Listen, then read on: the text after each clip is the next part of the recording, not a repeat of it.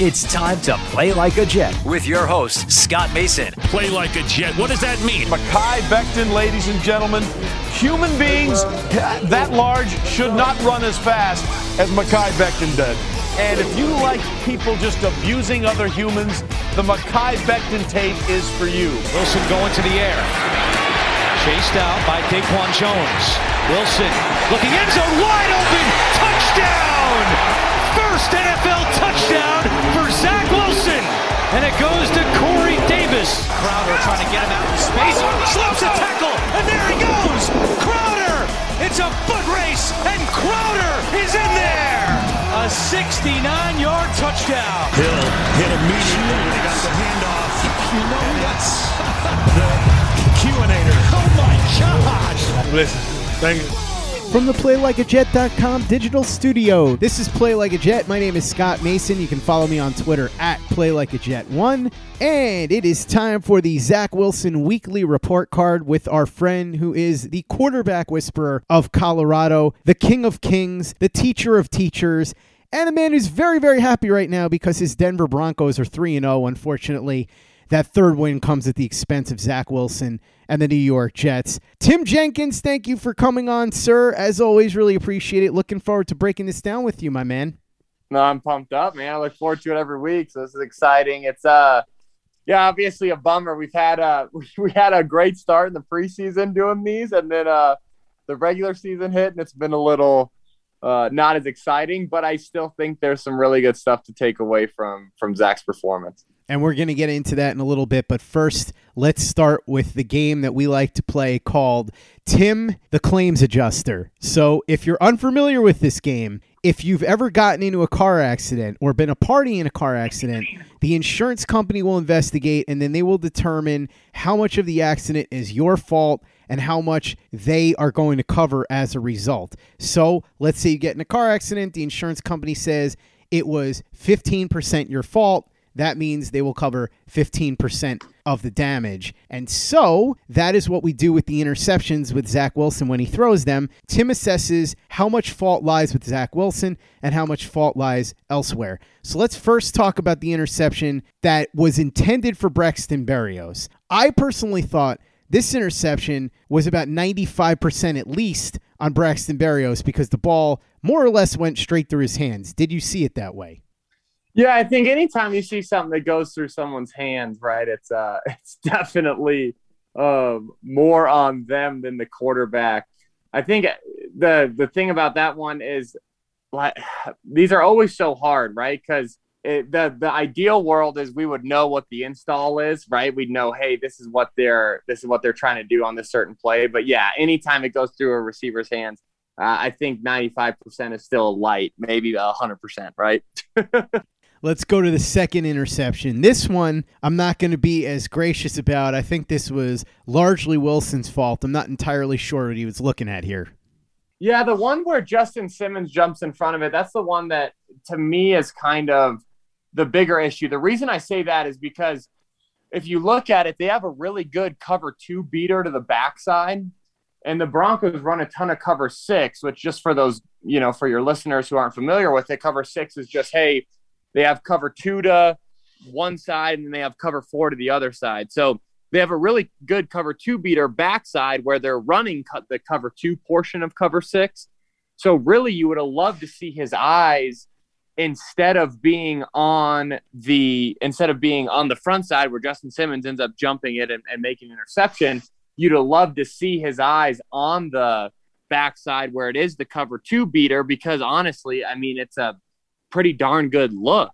And you could the tight ends getting behind on kind of a corner route. So I think really to me, I'd say that's got to be 100% Wilson. And I say that because there's really nothing that the, you know, the front side receiver could have done to bail him out.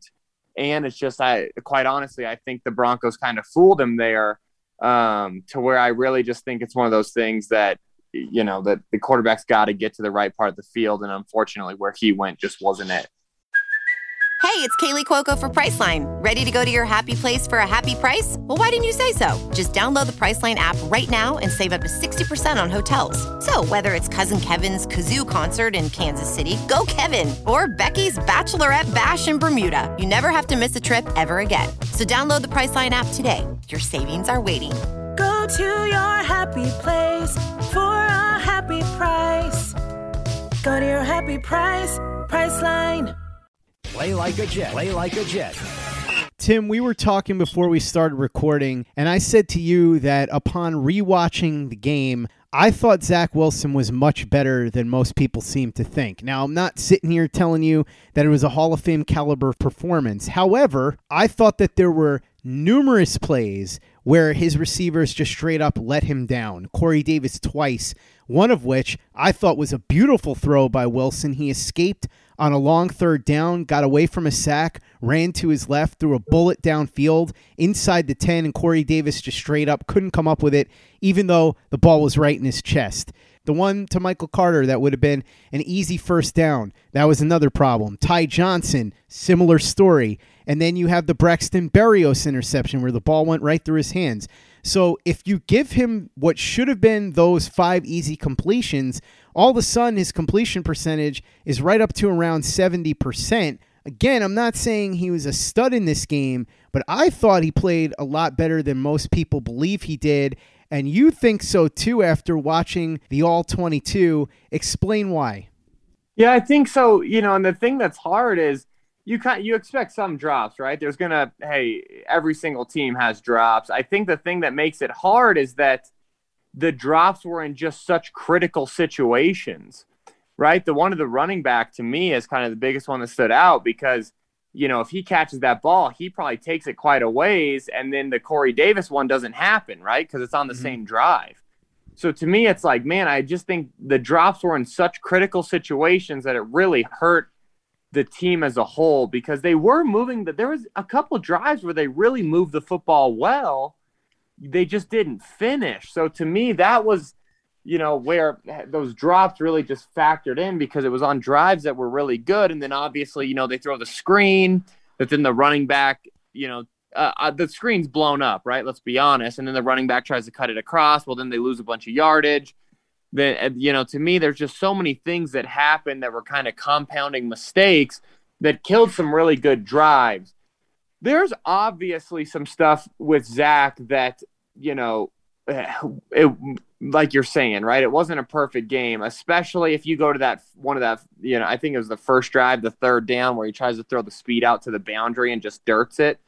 Like that's wide open. We need to hit that. So there's certain things that uh, that you know zach obviously really struggled with but I do think, you know, by and large, that there were just some some errors, and I and I also think like, listen, they ran a play where it was bunch right, and every single one of the receivers in the bunch ran shallow. Now, obviously, that's a busted route concept, right? You don't draw that up, um, but again, that would just add to what you're talking about, where you know, as much as we want to blame Zach, it does feel like there's some, you know, there were some surrounding situations that that didn't help.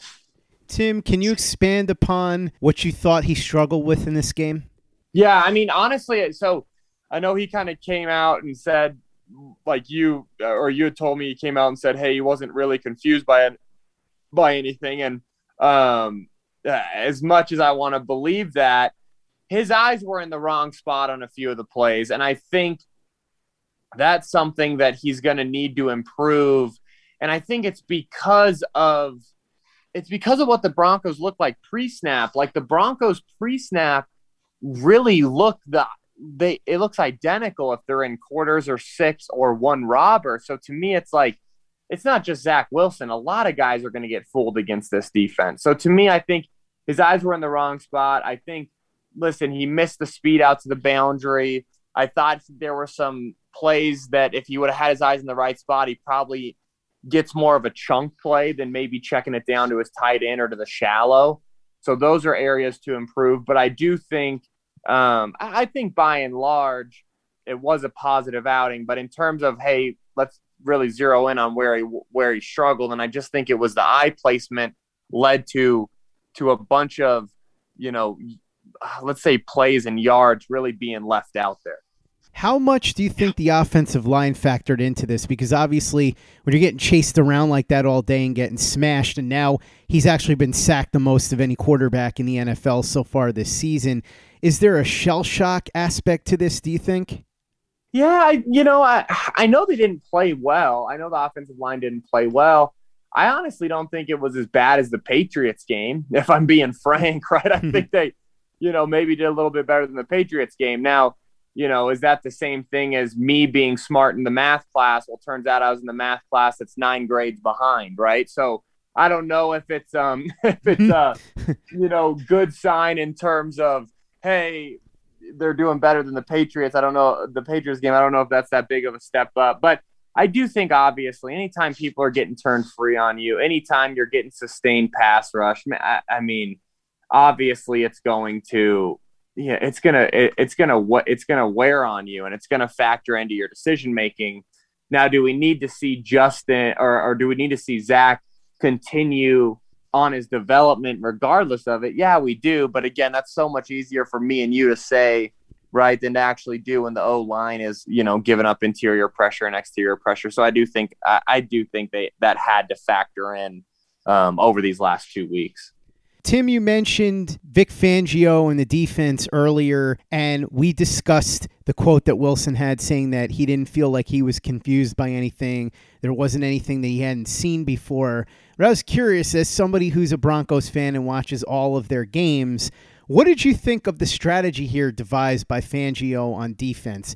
Obviously, it sounds like a silly question on the surface because the Broncos won 26 to nothing. So, how critical could you be? But did you like the game plan he had? You know, I thought it was an interesting game plan because they didn't really pressure that much. And you saw it against Trevor Lawrence as well. And there, you know, Vic came out and said last week, he said, listen, I, I don't like to pressure rookie quarterbacks because sometimes it makes it easier on them right? Like, hey, if if it's blitz, all of a sudden we throw hot and it's a little bit easier.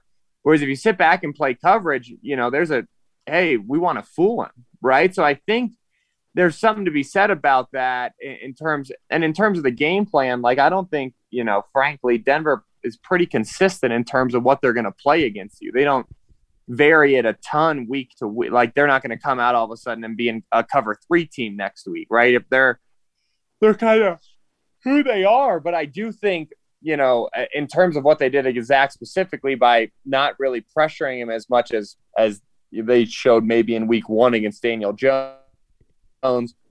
I, I think it was a great game plan because then you sit there and you say, "Hey, we're going to make make you beat us from, you know, the pocket and and with everything that you've got to read through and and decipher pre snap." So I think they did a good job. I think, you know, Zach's comments probably come more from a place as a competitor where it's like, "Listen, you know, if we execute our stuff, this is a non-issue. And and it's probably true, right? As if you do your job, it, it usually is a non-issue. With that being said, you know, you got to imagine when everything looks the same pre-snap, that's gonna, you know, that's gonna create some problems for you as a quarterback. Tim, we just talked about Denver's strategy. Now let's talk about the Jets' strategy on offense. Mike LaFleur has come under a lot of fire among Jets fans, members of the media. Some people have suggested that maybe he's in over his head. In fact, Bart Scott, Leger Douzable, and Willie Colon suggested on SNY after the game that the Jets should consider hiring an offensive consultant to come in and help Mike LaFleur, who is a first time offensive coordinator. You referenced that weird play where everybody was running the same route. That just blew my mind. I had mentioned Mike Shanahan as a possibility because, as far as I'm aware, he's not getting a paycheck from anybody right now. And who knows the Shanahan offense better than Mike Shanahan? So, if you could convince him to be a consultant and help LaFleur, that might be a good idea. I'm not giving up on LaFleur. It's only been three games, but I don't really like what I've seen so far. Are my concerns overblown? And what did you think about what was done on Sunday against the Broncos? Yeah, it's such a great question because so here's something that I talk about a lot. When you watch the All 22 with the New York Jets, it's a good game plan. So in terms of like the offensive consultant, that's not necessarily like a, a, a route that I think matters, right? Because the game plan is good. However, when you're looking at these quarterbacks and they're struggling getting through their reads or the receivers are running the wrong route, then it comes down to there's a lot of guys that know football right? So, and and this is something that we talk about a lot in the coaching community.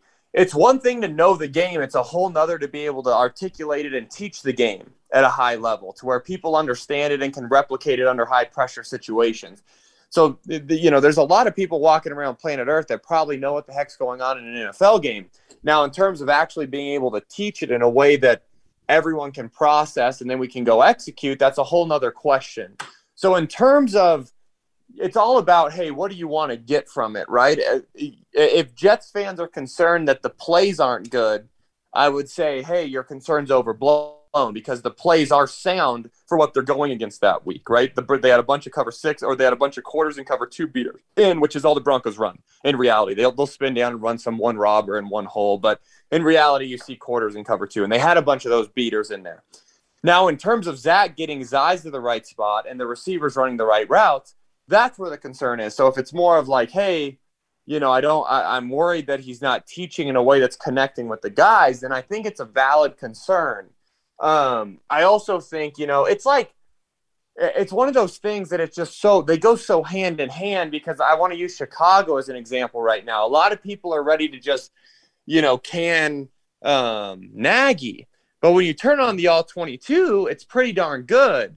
So if your argument for canning Nagy is that his offense isn't good, like it isn't, you know, schematically sound, it's not the right argument. But if it's that, hey, he's not teaching in a correct manner. And listen, they've had Justin Fields the same way the Jets have had Wilson for 160 something days. Well, now there's a real concern. So they just go so hand in hand to me because some guys are just great from a board perspective, but when it comes to teaching to the players, they're not great. So I think really the question is is is there a disconnect between maybe the coordinator and the QB coach, or is the QB coach not getting it done in terms of, hey, here's where we want your eyes. And I don't know the setup in, in New York if they even have a quarterback coach or if the OC serves that purpose. So to me, that's kind of more, you know, where I would be curious is, you know, what is it? Is the receiver coach not really understanding what we want to do on offense? And that's why the receivers busted routes.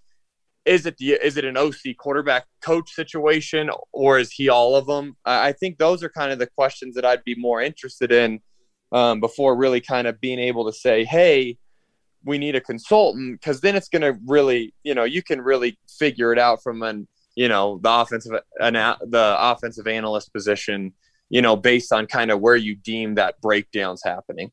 I know a guy that might be a pretty good quarterback coach to come in and work with Zach Wilson. What do you think, Tim? if we chip in for some plane tickets for you, will you come to the Big Apple? I'll even throw in some pizza for you. I think I could make it. Yeah, you know that's that's the actual secret. I'm a big pizza guy, and I've heard New York has the best. So, you know, I, I joke with my wife all the time. I say I thought I was a really good teacher of football, and then I started teaching on YouTube, and everyone reminds me how bad of a teacher of football I am. So I'm not sure that I can.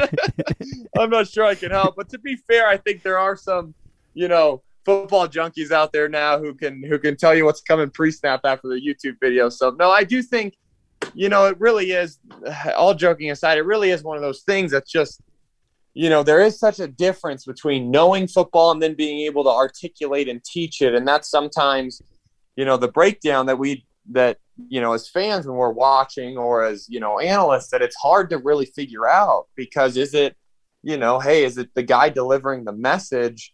Is he just not connecting in, in, a, in, a, in the learning style that these guys need? And that's just something that we don't, you know, we don't always account for because, you know, on the TV copy, it's easy to say the offense sucks, right? And when you look at the all 22, you start to see, hey, maybe it is sound. So what's the breakdown? And I, I think it's an interesting question you pose. And I think it's something that, you know, I, I think we'll learn more throughout the season. Tim, putting Trey Lance aside because he really hasn't played quarterback this year yet. The other four guys that were picked in the top 15 Mac Jones, Zach Wilson, Justin Fields, and Trevor Lawrence have had at least one start. Where do you think Wilson stacks up with those guys? How would you rank them one through four through three games? Yeah, that's a great question. I think, you know, if I mean, if we're calling, you know, to be completely honest, you got to put Fields at four, right? I mean, the poor kid had one start and it didn't go very well. Um, you know, I, I, I think after after I've watched the all 22 on all these guys, I think Trevor Lawrence is at one And I think it's, again, it's so hard because I think Zach Wilson and Mac Jones at times could have made their argument to be one. Um, I do think that for as much junk as people want to give Urban Meyer and that staff in Jacksonville, they at least have clear criteria around where to put your eyes. And I think that really helps a young quarterback. So I think Trevor's at one. I think you gotta you gotta say, hey, Mac Jones is two A and Zach Wilson's two B.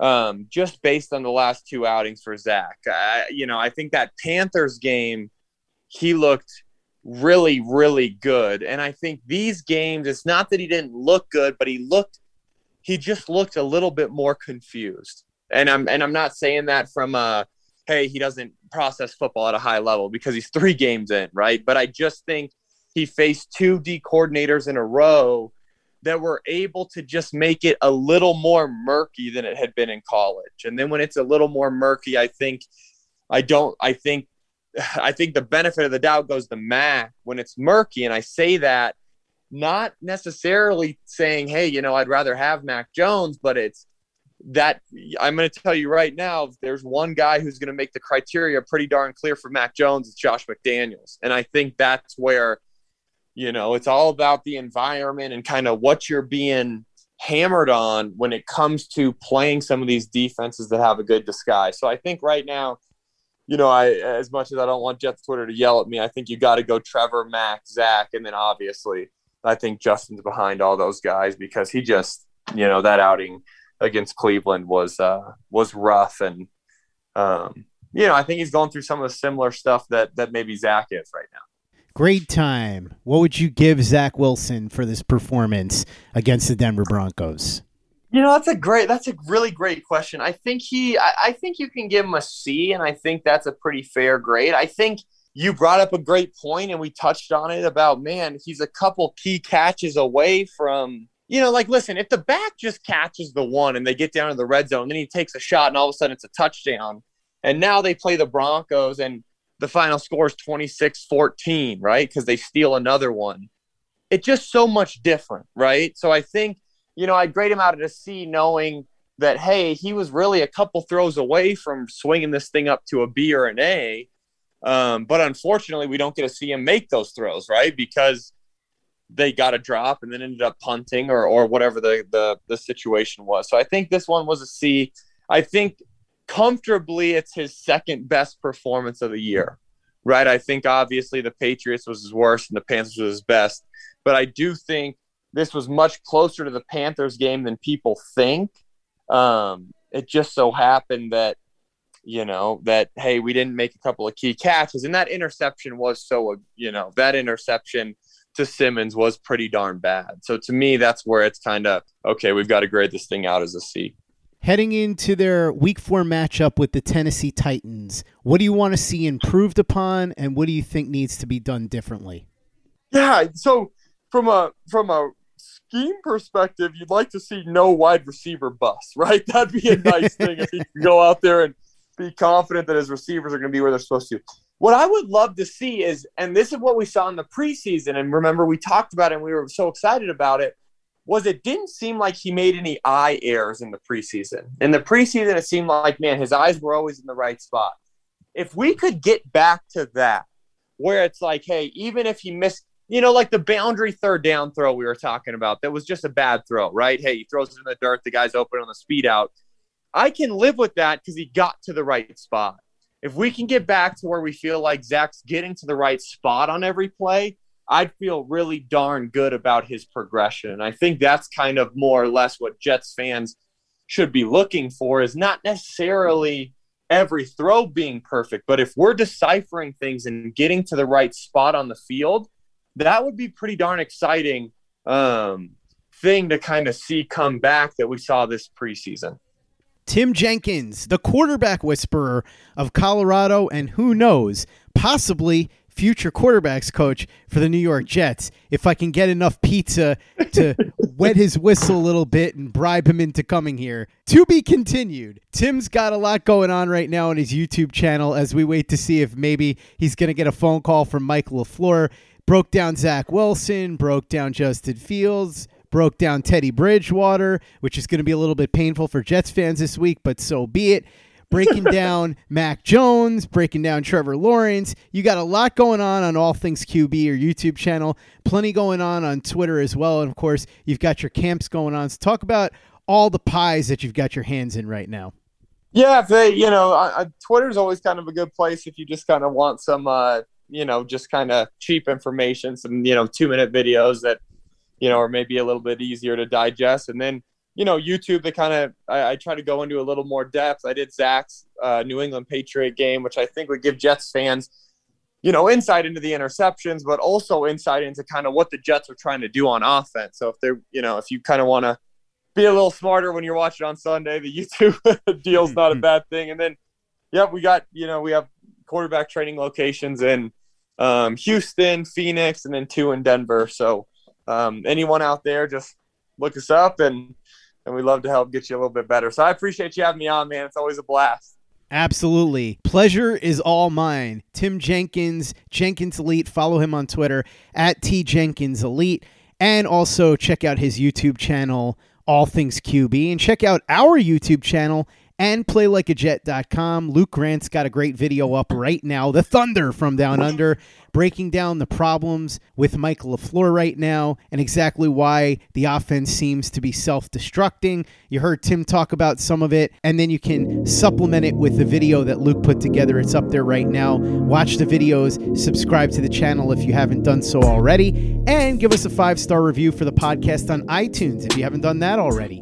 Easy way to help out the show if you like what we're doing. Doesn't take you much time, doesn't cost you any money, but it goes a long way to help us out. So if you could go ahead and do that for us, we'd be quite grateful. And for the latest and greatest in New York Jets podcasts and content, you know where to go. That's Play Like a Jet Digital and PlayLikeAJet.com.